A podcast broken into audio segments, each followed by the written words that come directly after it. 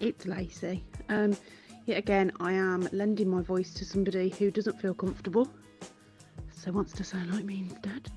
Um, but I am reading um, something that was sent in um, about the honesty of the adoption process. Again, this is quite deep. Um, it is an example of a really poor experience. Um, but thankfully, he's now getting sorted um, but it's very, very honest and raw. Very true of a lot of people's experiences. Um, I've heard similar versions of this story from many people who've adopted.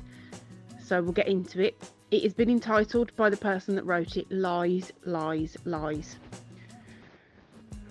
Something you hear about time and time again when you go through the adoption process is how honesty is important and to have no skeletons in your closet and you can't really because you're scrutinised every little thing questioned to make sure that you're able to be a parent.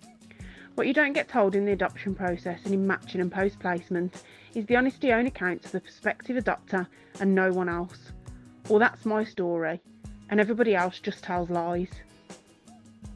I had a meeting with the medical advisor during the linking process, only post placement when I went to the doctors numerous times for a medical issue was I then told it was a known issue with this child from five years prior that no one told me about, so the medical advisor just didn't mention it.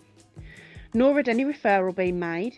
The GP then referred to two wrong places, and now we're on the waiting list for the right team. Seven months down the line, still no appointment. The foster carer, meeting with the foster carer during linking, again advised no concerns, child's all tickety boo, Turns out it's not the case at all, and the issues he had were hidden from me. I don't want to go into too much detail, but let's just say the bag of dirty washing I was given to take home on introductions was very telling. During this process, since I've known my child, they've had numerous social workers, currently now on number four. We're waiting for the adoption order to happen.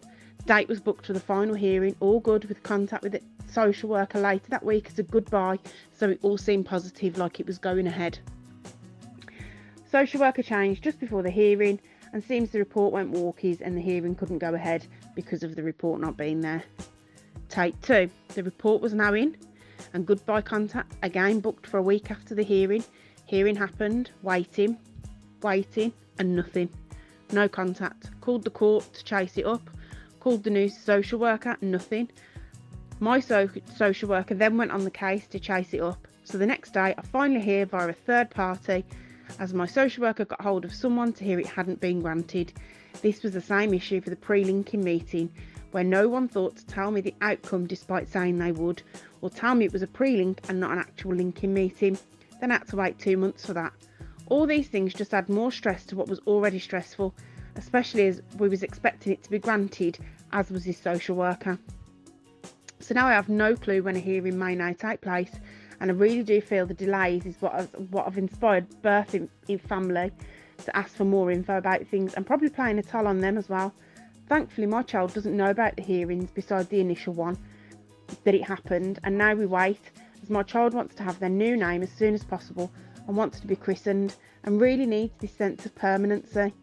My child is an older child and has been through so much trauma, not only with birth family but also disappointingly in care as well, and has disclosed a lot of things that was bad enough as was with birth family, but then for unacceptable things to happen in care that should never have happened with someone in a position of trust. It's inexcusable for me, especially when it's so hard to prove. Again, I will say, I know these people. This is a very happy placement now. Um, they're literally just waiting for the adoption order to come through, but the experience is true, is real, and is indicative, and it does happen. You know, myself and, and my husband's adoption was really good. We've had a great experience. Still wouldn't do it again, but we had a great experience. But this just highlights how different it is for some people. Um, again, I will reiterate because people like to nitpick. This is not my experience. I'm reading it on behalf of somebody else.